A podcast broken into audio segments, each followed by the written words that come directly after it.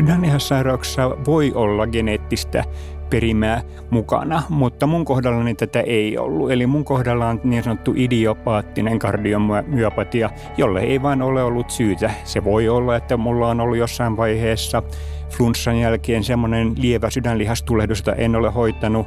Ja kun olen aina ollut, halunnut liikkua paljon, niin ehkä turhan innokkaasti olen lähtenyt sitten liikkumaan ennen kuin olen ollut täysin terve. Ja siitä on pikkuhiljaa sitten sairaus lähtenyt kehittämään.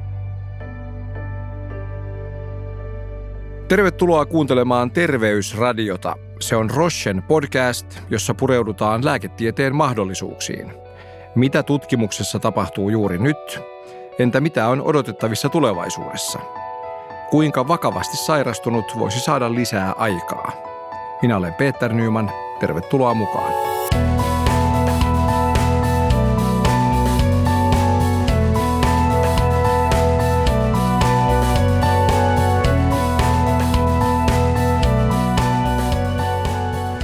Tällä kertaa puhutaan sydämestä. Noin yhdellä sadasta suomalaisesta on sydämen vajaatoiminta. Kuinka vakavasta sairaudesta on kyse, mikä on sydämen vajaatoiminnan ennuste ja miten vajaatoimintaa hoidetaan. Entä mikä on potilaan oma rooli sairauden seurannassa? Vieraina ovat Espoon sydänyhdistyksen toiminnanjohtaja Annukka Siro sekä Vesa Kurikka, joka sairastaa sydämen vajaatoimintaa. Sairauden hoitomuotoja avaa kardiologian erikoislääkäri Juuso Blomster. Tervetuloa Terveysradioon Espoon sydänyhdistyksen toiminnanjohtaja Annukka Siro. Kiitos kutsusta. Annukka, kiva, että olet täällä. Mikä on mielestäsi yleisin myytti tai väärinkäsitys sydämen vajaatoimintaan liittyen? No ehkä se yleisin myytti on se, että se on pelkästään ja ainoastaan vanhusten sairaus ja se, että se olisi erillinen sairaus. Eli aloitetaan tuosta ikäkysymyksestä. Niin jos se ei ole vanhusten sairaus pelkästään, niin minkä ikäisestä eteenpäin pitäisi alkaa niin kuin ajatella tätä ajankohtaisena riskinä? No se, tavallaan se vajaatoiminta ei ole itsenäinen sairaus, vaan se on yleensä seuraus esimerkiksi sepelvaltimotaudista, infarktista – tai sitten iästä myöskin tietysti, että jos sydän jäykistyy, verisuonet jäykistyy, niin ajan mittaan siitä seuraa vajaa toimintaa. Mutta se voi olla myöskin nuorella infarktin jälkeen sydän, osa sydänlihaksesta ja kuolioon. Vajaa toimintahan se sitten tekee. Ja jo, jos kyseessä on hyvin nuori ihminen, niin silloin taustalla on Onko se ihan geneettistä epäonnea ikään kuin? Tai... No joskus saa huonot kortit käteen, joo. Ja mitä Kyllä, jos, No yleensä se on, jos hyvin nuorelta tulee, mutta että eläintavathan tietysti vaikuttaa myös, mutta kovin nuorella ne ei vielä ehdi vaikuttaa. Tutkitusti tiedetään, että, että Suomessa on sukuja, jossa on musta Pekka jäänyt käteen. Mutta hyvä, että purettiin tämä myytti tosiaan, että ei liity pelkästään vaikka eläkeikäisiin tai yli 50 tai... Ei. Hei, minne mennä tai ottaa yhteyttä, jos oireet sitten alkavat ja, ja minkälaiset ne oireet ovat, josta pitäisi huolestua? No ne oireet vajaatoiminnassa tietysti voi olla vähän moninaisetkin, että yleensä sitä vajaatoimintaa itsessään ei osata välttämättä maallikko diagnosoidakaan. Se on niin kuin lääkärin asia.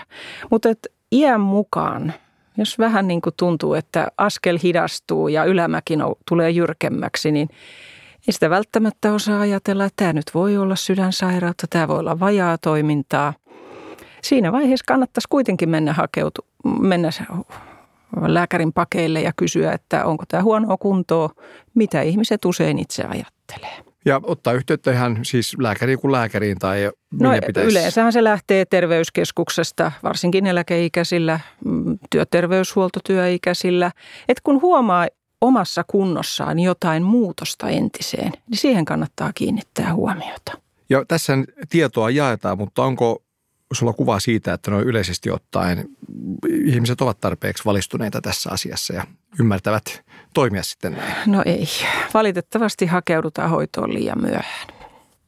Ja edelleen aika paljon mielletään, että sydänsairaus on miesten sairaus, vaikka Tyypillinen infarktipotilas on nykyään 70-vuotias nainen, joka hakeutuu päivystykseen. Ja tässä nyt puhutaan sydäninfarktista, niin otetaanko nyt tähän keskusteluun mukaan myös, mitä ta- tapahtuu vähän ylempänä, eli aivoissa?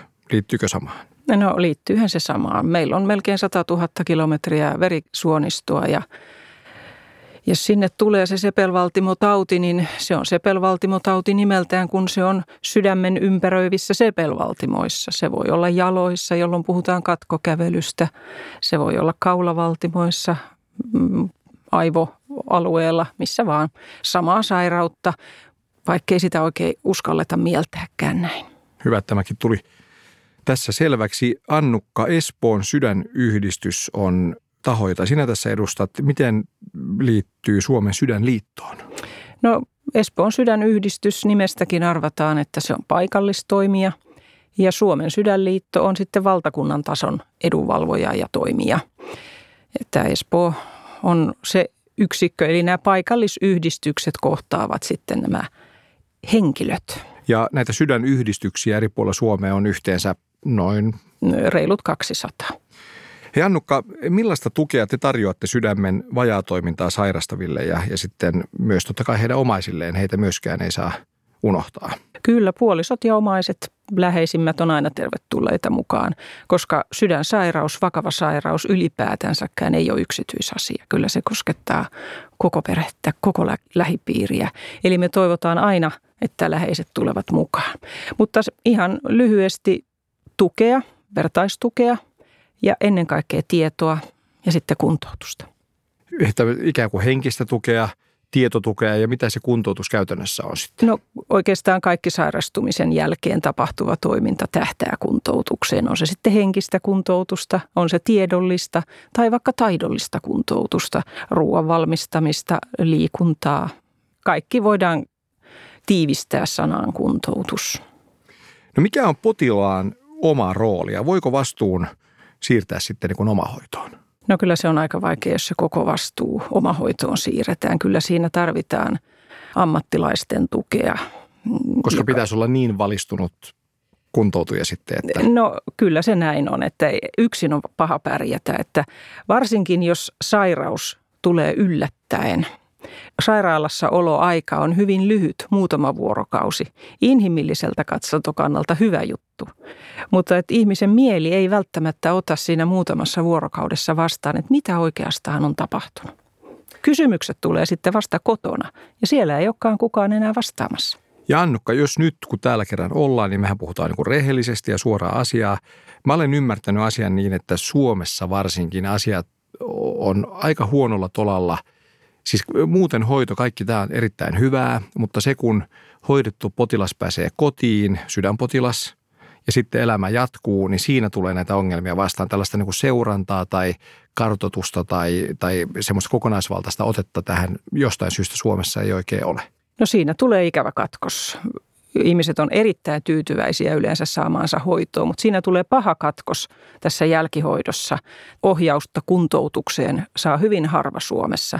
Kuntoutuspalveluja on olemassa, mutta ne on hajallaan. Sydänjärjestö on itsessään Suomen suurin kuntoutuspalveluiden tarjoaja. Kela tarjoaa myöskin kuntoutusta, mutta ihmiset ei uskalla, osaa tai tiedä hakeutua niihin kuntoutuspalveluihin. Mutta kenellä tässä niin on vastuu? Mitä pitäisi tehdä? Kenen pitäisi ottaa tästä nyt niin koppi sitten? No, onko kyse rahasta vai? Ei välttämättä kyse rahastakaan, vaan, vaan nimenomaan se ohjaus, se potilaan ohjaus siellä sairaalassa. Siellä on äärettömän paljon asioita, mitä hoitohenkilökunta ja lääkärit joutuvat niille potilaille siinä lyhyessä vaiheessa kertomaan. Ja ihmisen mielihän on semmoinen, että ei se siinä kriisivaiheessa ota kaikkea tietoa vastaan, vaan nimenomaan se polku pitäisi rakentaa niin, että joku ottaa kopin, kun se potilas tulee kotiin. Mutta siinä tuleekin sitten tietosuoja vastaan. Mutta onko mitään tehtävissä? No, if there's a will, there's a way. Koska se näyttää siltä, että muissa Pohjoismaissa ja nyt ainakin Ruotsissahan tämä ilmeisesti on hoidettu paremmin. Joo, ja Sydänliitto on ottanut tässä hyvän roolin. Tilanne on parantunut, mutta me ei ole vielä maalissa. Työtä on siis jäljellä, mutta hei, osaavatko potilaat pyytää itse tarkkailua sitten niin kuin hoitavalta taholta? Pitäisikö niin kuin potilaan jopa vaatia sitä? No siihenhän se perustuu. Ei, ei kukaan tuo sitä tietoa kotiin. Se olisi reilua, että tulisi, ihminen on sairastunut, päässyt kotiin, tulisi kirje kotiin, että hei, että tämmöisiä kuntoutuspalveluja sulle on tarjolla. Me odotetaan sua, tule tänne. Mutta näin reilu yhteiskunta ei vielä ole. Oletko optimistinen? Mä olen optimistinen. Esimerkiksi tämä vertaistuki on parantunut aivan, aivan huikeita mm, edistysaskeleita otettu vertaistuessa. Kun mä aloitin 30 vuotta sitten, niin vertaistuesta sydänpuolella ei puhuttu ollenkaan. Niin olet kulkenut pitkän tien, sulla on valtava kokemus näistä asioista tosiaan kolmen vuosikymmenen takaa.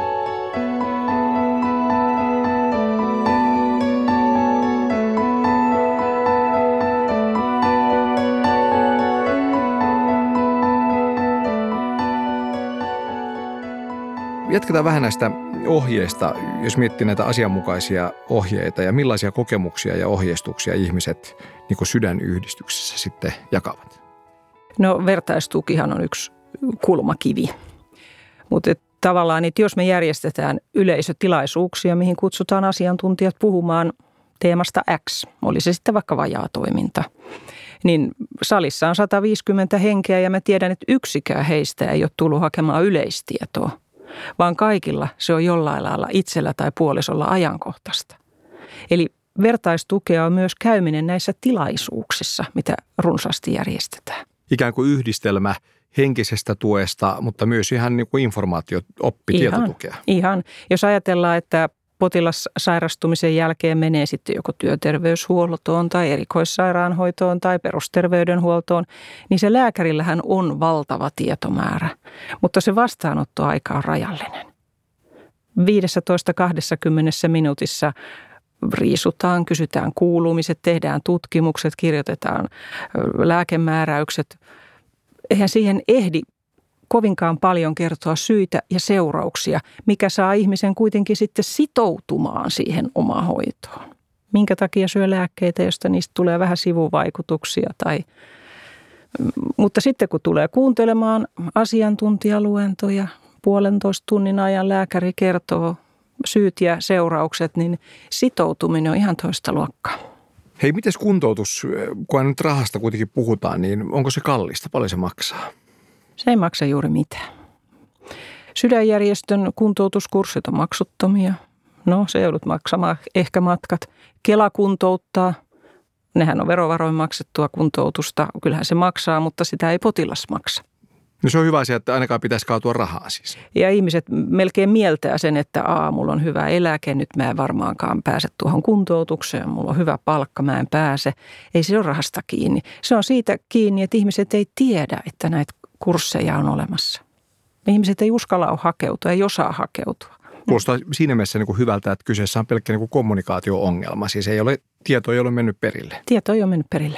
Ja sitä vartenhan me täällä myös istutaan nyt. Hyvä, että täällä saadaan sitä tietoa myös jakaa.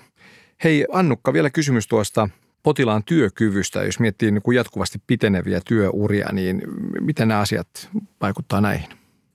No tässähän on semmoinen mielenkiintoinen paradoksi, että siinä vaiheessa, kun tämä henkilö luulee olevansa terve, mutta sitten tapahtuu jotain, tulee esimerkiksi infarkti, ja tämä infarkti hoidetaan pallolaajennuksella ja hän saa asianmukaisen lääkityksen ja kuntoutuksen, niin sen jälkeen hän voikin paremmin kuin silloin, kun luuli olevansa terve, vaikka hän tietää olevansa nyt potilas ja tämmöinen sairaus, on se sitten mikä tahansa sydänsairauden muoto, niin sen kanssa voi elää kolme 40 vuotta hyvinkin täysipainoista elämää, kunhan on sitoutunut siihen omaan hoitoon ja lääkäreiden ohjeistukseen ja syö sen ne lääkkeet, mitä on määrätty. Eli mm, täysipainoinen elämä on hyvinkin mahdollista, mutta koska se sydänsairaus on ja pysyy, niin se on kaveri, johon kannattaa tutustua hyvin ja ja ottaa tavalla, niin kuin, ottaa. ikään kuin positiivisesti vakavissaan, niin siihen liittyy siis, jos ymmärsin oikein, niin kokonaisvaltaisesti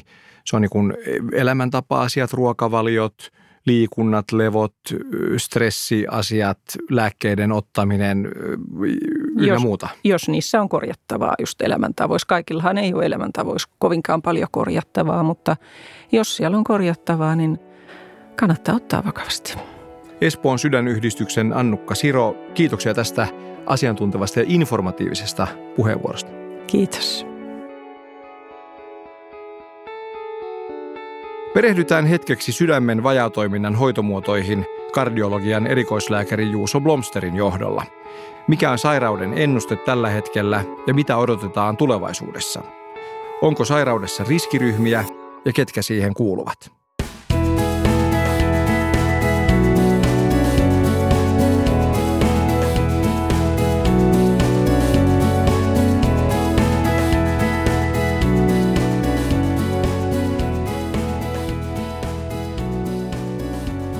No riskiryhmiä on toki. Me tiedetään, että sydämen vajatoimintaa niin merkittävä riskitekijä siinä sinänsä on ikä.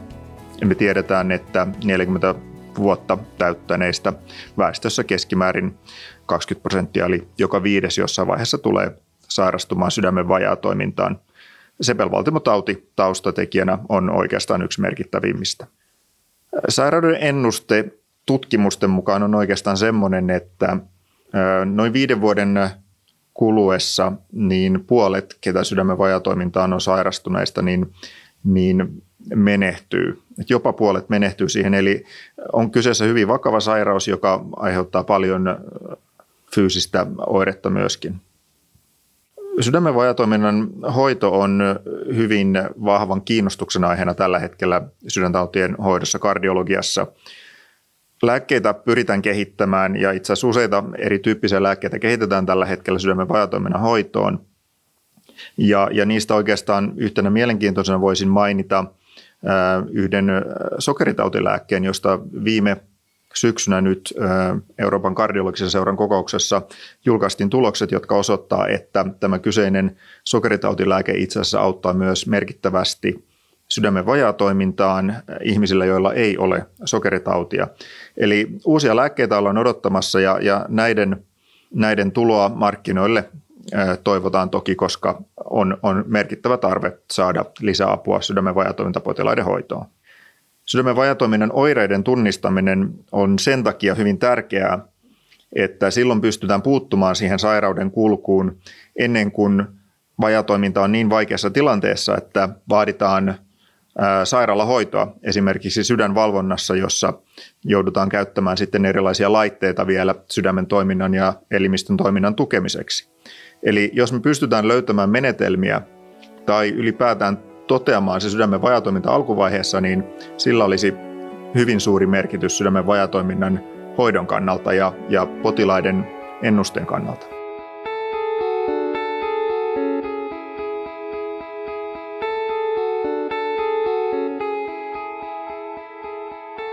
Tervetuloa Terveysradioon Vesa Kurikka.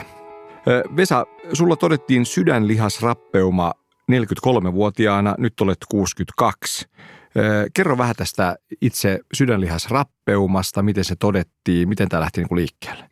Joo, sydänlihasrappeumaa eli kardiomyopatia on tämmöinen – sydämen pumppausfunktioon vaikuttava sairaus. Eli se tarkoittaa, että sydän ei jaksa enää pumpata niin paljon kuin terve sydän pumppaa, eli sydämen pumppausfunktio heikkenee siinä.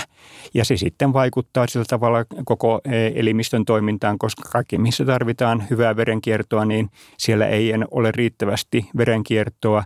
E, sairastunut sydän joutuu ponnistelemaan enemmän kuin aikaisemmin, jotta perusverenkierto hoituisi. Ja kuulijoille kerrottakoon, koska te ette näe, että tässä edessäni kuitenkin istuu niin kuin hyväkuntoisen näköinen, urheilullisen olonen, valistunut, fiksu mies. 43-vuotiaana sairastuit tähän. Se kuulostaa ainakin näin niin kuin maallikon korvissa aika, aika aikaiselta. Ja voisi vedä kysymys silloin siitä, että oliko sulla joku tämmöinen geneettinen syy siihen vai, vai kuinka poikkeuksellista 43-vuotiaana sairastuminen on? Sydänlihassairauksissa voi olla geneettistä perimää mukana, mutta mun kohdallani tätä ei ollut. Eli mun kohdalla on niin sanottu idiopaattinen kardiomyopatia, jolle ei vaan ole ollut syytä. Se voi olla, että mulla on ollut jossain vaiheessa flunssan jälkeen semmoinen lievä sydänlihastulehdus, jota en ole hoitanut. Ja kun olen aina ollut halunnut liikkua paljon, niin ehkä turhan innokkaasti olen lähtenyt sitten liikkumaan ennen kuin olen ollut täysin terve ja siitä on pikkuhiljaa sitten sairaus lähtenyt kehittämään. En tiedä onko ollut näin, mutta tämä voi olla yksi selitys. Mikä mutta hyvä tässä vaiheessa myös varoituksena kuulijoille, että, että flunssasena älkää treenatko, älkää olko niin kuin ylireippaita. Täsmälleen näin olen valmis nyt allekirjoittamaan ja suosittelen kaikille, että maltti mukaan vaikka kuinka mieli vetäisi lenkille, niin toipukaa rauhassa. No, kerro kuitenkin noin inhimillisesti, Vesa, vielä, että kun 43-vuotiaana tosiaan tämä sait, niin, niin se oli varmaan kuitenkin iso – shokki sen ikäisenä saada Joo, tästä. kyllähän se yllätys on, koska se on, kyseessä on vakava sairaus, jonka kanssa sitten eletään koko loppu, loppuikä ja he, ensimmäinen tämmöinen reaktio on epäusko tietysti, koska koko ikäni olen liikuntaa harrastanut, niin kuvittelin silloin, että sydän on se osa minusta, joka sairastuu kaikkein viimeiseksi, mutta kävikin sitten täsmälleen päinvastoin, että se oli vähän yllättävää siinä mielessä ja toisaalta sitten niin kuin siinä tulee niin kuin pikkusen myös semmoisia avuttomuuden tunteita tapahtuu elimistössä asioita, joihin ei pysty itse vaikuttamaan. Et kyllä se alkutilanne on, on semmoinen pysäyttävä. Hei, kerro vielä siitä, että miten tauti todettiin ja, ja miten se lähti liikkeelle? Se tuli aivan yllättäen, mitään ennakkoireita ei tullut. Olin ystäväni kanssa pelaamassa sulkapalloa ja pelin jälkeen tuli semmoinen tunne, että nyt ei olekaan kaikki ihan hyvin, että ei ole niin kuin, eh, syke tuntuu olevan aika korkealla ja huono olo ja sitten tosiaan niin kun, mulla ei ollut silloin sykemittaria päällä, mutta kun sain sen laitettua päälle, niin totesin, että sykkeet näyttää ihan mitä sattuu. Eli siinä oli ilmeisesti tämmöinen eteisvärinäkohtaus silloin, silloin päällä. Se nyt kuitenkin meni sitten semmoisessa ehkä noin tunnissa oitse ja menin sitten kuitenkin seuraavana päivänä työterveyslääkärille ja hän otti EKG ja totesi, että ei tässä sinällään varmasti mitään ihmeitä ole, mutta varmuuden vuoksi hän lähettää sinut kuitenkin kardiologille ja menin sitten jonkin ajan kuluttua kardiologin vastaanotolle. Hän kanssa katsoi ja totesi, että tämä oli varmaan jotain ihan yksittäistä, että ei tässä ihmeitä, mutta jotta voidaan sulkea pois vakavammat eh, sairaudet, niin hän kuitenkin haluaisi eh, vielä ultraäänitutkimuksen tehdä sun sydämeen ja ja tämä tehtiin ja se olikin sitten ihan yllätys, että siitä osoittautui, että mun eh, sydämen vasen kammi oli merkittävästi laajentunut ja sydämen pumppausfunktio merkittävästi heikentynyt. Silloin on diagnoosi ihan selvä ja onni oli se, että sain sitten hyvän lääkityksen päälle ja sen kanssa on sitten eletty. Ja sua lähdettiin hoitaa millä tavoin? No silloin tosiaan niin kuin se hoito on lähinnä sitä, että säännöllisin väliajoin tehdään näitä ultraäänen tutkimuksia.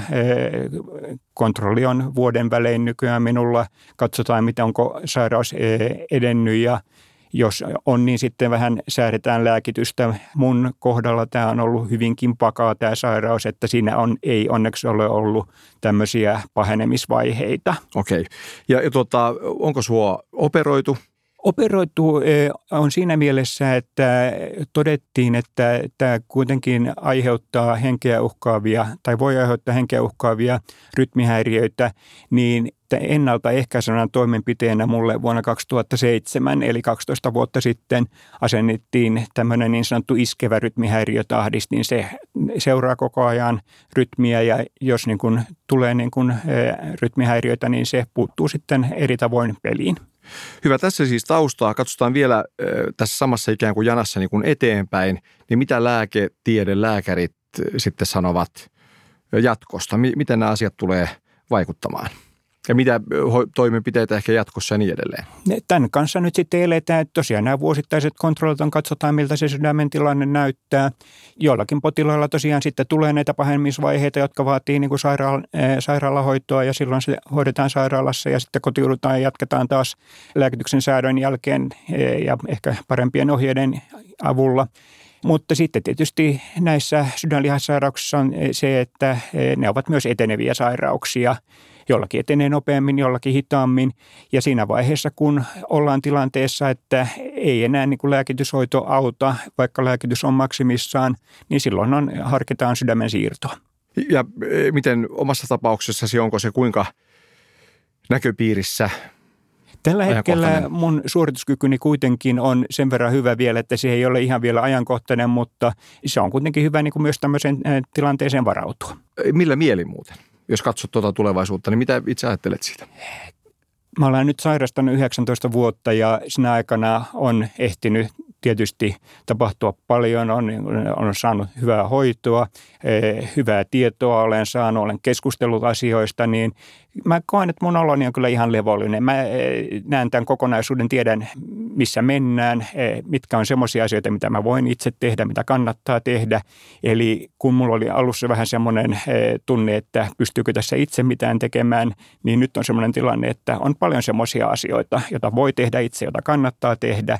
Ja näin toimimalla niin on semmoinen tunne, että myös tulevaisuuteen voi suhtautua luottavaisesti. Hei, kerro Vesa, miten elämässä muuttui, jos mennään takaisin tuohon 43-vuotiaan elämään, niin Sehän tässä on niin kuin myös ollut niin kuin iloinen asia, että elämä, ei se, se ei vaadi merkittäviä elämänmuutoksia. Elämä voi jatkaa ihan niin kuin ennenkin. Saat urheilla? Saan urheilla. Jopa sen, rankasti? E, omien tuntemusten mukaisesti. Eli maratonjuoksuja harrastiin paljon e, nuorempana ennen kuin sairastuin. Ne nyt sitten kiellettiin. Painon nosto esimerkiksi on kielletty, mutta liikunta omien e, voimien mukaan on edelleen ihan hyvää.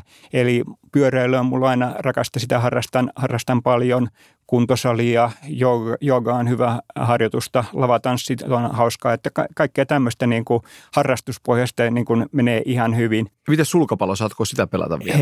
Siinä on semmoinen, sitäkin ehkä saisi pelata, mutta tämä vaikuttaa myös, niin kuin, kun on alhainen verenpaine, niin tasapaino häiriintyy, niin ei enää pysty siinä niin kuin menemään sulkapallossa nopeasti ylös ja alas, niin se, se ei enää onnistu. Ja sitten tota sun sydämen päällä olevan laitteen takia, joka siis se on piilossa, mutta vai mitä, Juu. aika lähellä pintaa, kyllä. mikä tarkoittaa sitä, jos muistan oikein, niin kamppailulajeja et saa Juu, kyllä näin. Että Koska jos isku tai potku osuu siihen, niin... Täsmälleen näin.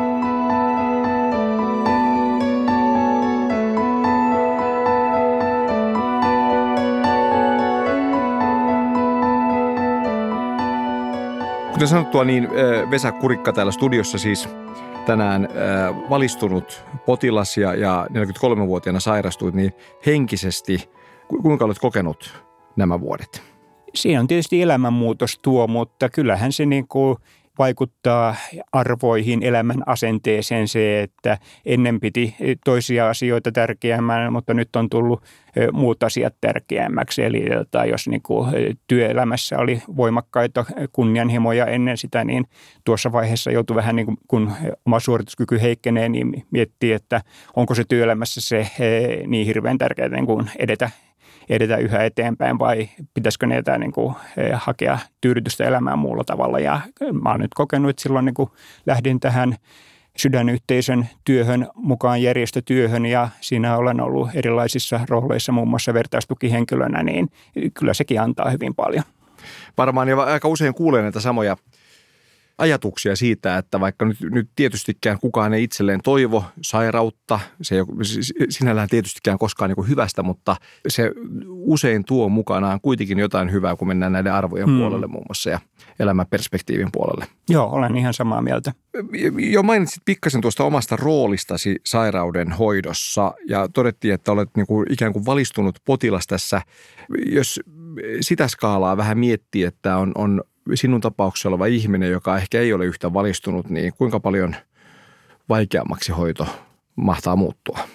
Siinä on minusta aika keskeistä siinä se, että kun tämmöinen sairaus tulee, niin siinä ensimmäinen ajatus on se, että nyt on vakava sairaus, onko tässä enää mitään tehtävissä ja sitä helposti niin kuin passivoituu. Mutta viesti mulla olisi se, että niin kuin kannattaa niin kuin olla tämmöinen aktiivinen oman sairauden suhteen, eli ei ole enää tämmöinen passiivinen hoidon objekti, vaan toimija, joka itse niin kuin ottaa vastuun asioista. Muuttuu subjektiksi. Kyllä, joo niin silloin kun siitä se lähtee niin kuin semmoinen sopiva kierre, eli paljon voi tehdä, paljon kannattaa tehdä, e, e, on paljon tukea saatavissa, mutta se on aika paljon omasta aktiivista kiinni. Se itse pitää olla aloitteellinen. Niin kuin monissa, melkein kaikissa potilastapauksissa varmaan. Ihan totta. Vesa, oletko saanut riittävästi ohjeistusta ja, ja tukea? Joo, e, eli – Siinä vaiheessa, kun sairastuin vuosituhannen vaihteessa, niin silloin tämä oli vielä suurella yleisöllä eh, hyvinkin tuntematon asia, nämä sydänlihassairaudet. Eli silloin tosiaan ihan aloitti eh, potilasjärjestö tämän eh, sairauden ympärille, jotta niin kuin tämä tietoisuus kasvaisi. Ja mä oon ollut sitä mukana tätä yhdistystä rakentamassa, kehittämässä ja siinä on sitä kautta saanut tietoa. Mutta sitten toisaalta sitten niin kuin muu tiedon taso on niin kuin merkittävästi noussut ihan netin kautta, että sieltähän saa nykyään todella korkealaatuista tietoa, että mun mielestä Sydänliiton sivustolta tulee hyvää tietoa. Sitten eh, terveyskylä.fi verkkopalvelu on, on todella hyvä kokonaisuus eh, ja sitten sitten joku tämmöinen käypähoitosuositukset netissä, niin korkealaatuista tietoa on, on saatavilla. Ja Nimenomaan se, että hakeutuu vain niin oikeille sivuille. Joo. Tämä on klassinen esimerkki siitä, kun lähtee netin kautta hoitamaan itseään tai tekee diagnoosia, niin kannattaa hakeutua ehdottomasti oikeille sivuille. Kyllä. Ja sitten tosiaan eh, yksi tärkeä asia on myös nämä erilaiset kuntoutukset, mitä tarjoaa Kela tai Sydänliitto tai sitten työeläkeyhtiö, niitä kannattaa myös käyttää. Mä olen käyttänyt ja olen saanut todella hyviä niin kuin ohjeita ja ohjausta sieltä. Koitko koskaan, että jäit yksin? Ei, eli eh, tämä hyvin nopeasti sairastumisen jälkeen totesin, että eh, tästä ei selviä niin kuin yksin. Ja silloin tosiaan oli potilasjärjestö juuri niin kuin eh, käynnistymässä. Niin Vertaistukea?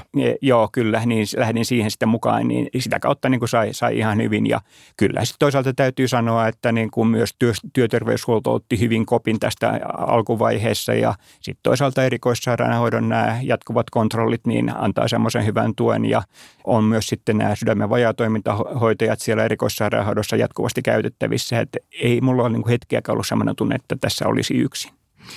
Ja näin 62-vuotiaana, niin millaista elämäsi on juuri nyt? Toiveita? Tässä niin kuin virittyy vähitellen niin kuin edessä olevaan eläkevuosiin toivorikkaasti. Ja, että, hyvin mielin? Kyllä hyvin mielin, että alkaa olla sellainen tunne, että kohta työelämät on, on tehty ja sitten voi keskittyä elämässä muihin asioihin. Minkälaisiin muihin muuten? Mulla on liikunta totta kai yksi asia. Liikunta, sitä pidetään. Mulla on kaksivuotias tyttären poika, joka antaa paljon iloa. Kuulostaa erinomaiselta. Hei, ja Vesa, jos sun tulisi antaa yksi neuvo tai välittää yksi viesti henkilölle, jolla on äskettäin todettu sydämeen liittyvä sairaus, niin mikä se olisi? Ole aktiivinen, hae tietoa, hakeudu joko tämmöiseen kuntoutukseen, vertaistuen piiriin. Eli on paljon asioita, mitä voi tehdä itse, mitä kannattaa tehdä ja ta, oikeastaan näin. Vesa Kurikka, kiitos tästä. Erittäin mielenkiintoista tämmöistä kokemusasiantuntijuutta voisi kai sanoa. Sitä on kertynyt. Kiitoksia. Kiitos.